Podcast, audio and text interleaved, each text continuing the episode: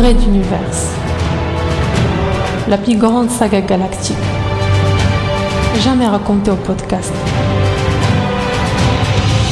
Chapitre 6. Écho. Septième partie.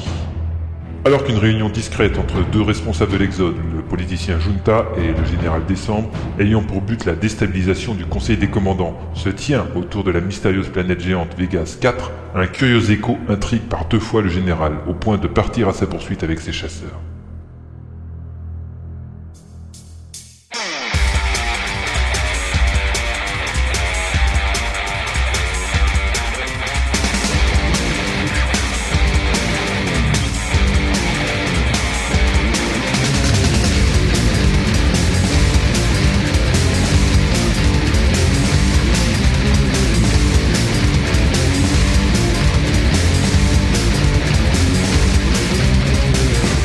Les chasseurs poursuivaient la cible en formation de combat, leur moteur à plein régime, mais malgré cela, elle ne semblait pas se rapprocher. Décembre était sur les nerfs. Son engin était de loin le plus rapide de tous, apte à rattraper du terrain, mais il se devait de maintenir la formation avec ses coéquipiers plus lents, sauf si... Aigle 1, information. Log des missiles sur la cible. Faites feu à mon ordre.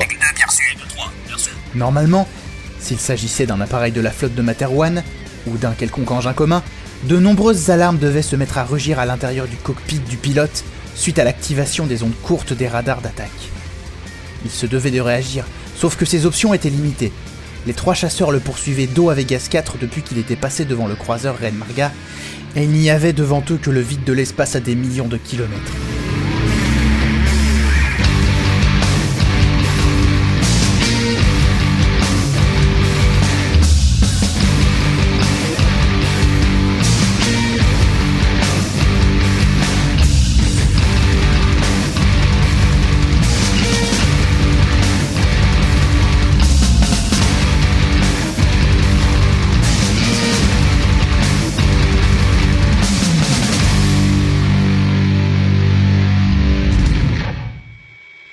Rien.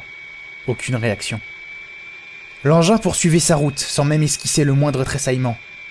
Soit le pilote avait des nerfs d'acier, soit il n'y avait pas de pilote du tout. Décembre recevait des informations de toutes sortes des multiples senseurs du réseau formé par les chasseurs et le croiseur.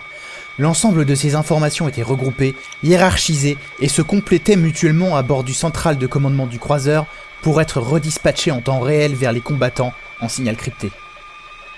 C'est ainsi que dans la visière de son casque, le général pouvait à loisir observer une vision tridimensionnelle sous tous les angles et tous les spectres de rayonnement possibles, ainsi que des informations de force, de poussée et de direction de sa proie.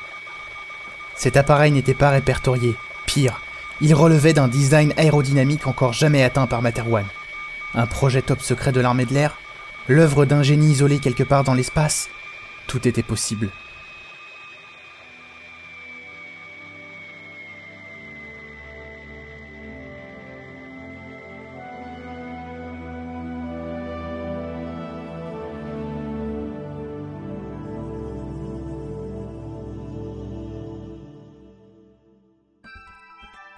L'engin était noir comme l'abîme, ne laissant paraître aucun reflet, aucune surface accrocheuse à la lumière. Une sorte de sphère dont trois ailettes de dauphin auraient poussé de l'intérieur de l'habitacle en plissant et étirant une peau ébène. Trois petits points lumineux jaunes étaient perceptibles à l'avant, un rouge surplombant l'ensemble, tandis que des réacteurs emmenaient une simple lueur irisée bleu électrique, sans trace de combustion quelconque, ni chaleur aucune. Une sorte de réaction électromagnétique froide, comme on arrivait à la produire en laboratoire, à partir de lithium lourd enrichi à haute valeur. Cela le confirmait dans sa théorie d'un prototype militaire de chasseur high-tech. Feu grogna-t-il dans son casque. Son copilote arrière, ainsi que les deux autres pilotes des chasseurs, lâchèrent leurs traits mortels qui filèrent droit sur l'engin inconnu, tels des flèches enflammées antiques, distribuant mort et destruction.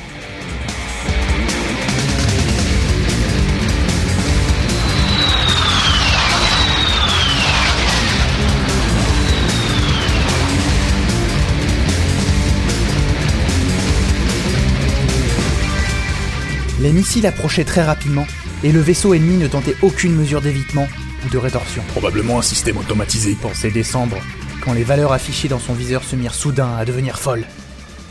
L'indicateur de poussée commença à projeter des chiffres proches de zéro, tandis que les infrarouges et ultraviolets pointaient des valeurs infinies.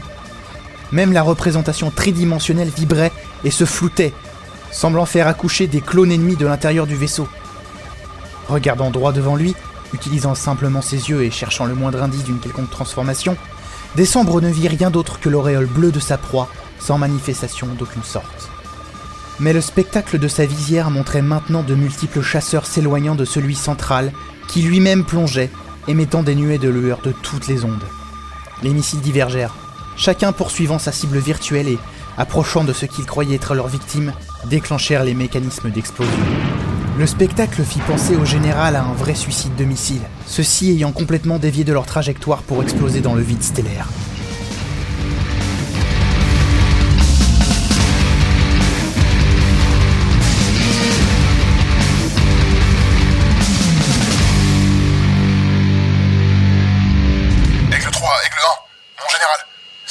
La voix du pilote laissait clairement passer des intonations de panique, mais Décembre n'était pas un homme à abandonner si facilement. Ici Aigle 1, ne vous laissez pas abuser. Il s'agit d'une nouvelle forme de contre-mesure antimissile. Nous allons poursuivre la chasse en visuel et avec les tirs à courte portée. Les deux accompagnants accusaient réception lorsque la lueur bleue du réacteur ennemi, tout du moins devait-on l'appeler ainsi, s'éteignit. Avant même qu'ils n'aient pu réagir, l'engin passait entre eux en exécutant un tonneau arrière de voltige. Ce faisant, une de ses ailettes trancha net l'aile bâbord,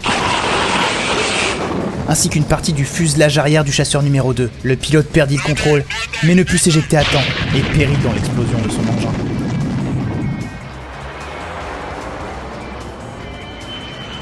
Décembre hurla de rage pendant que les deux autres appareils effectuaient une manœuvre de croisement pour poursuivre la chasse en direction inverse. L'engin repartait en direction des anneaux de Vegas 4. Un d'univers. À suivre.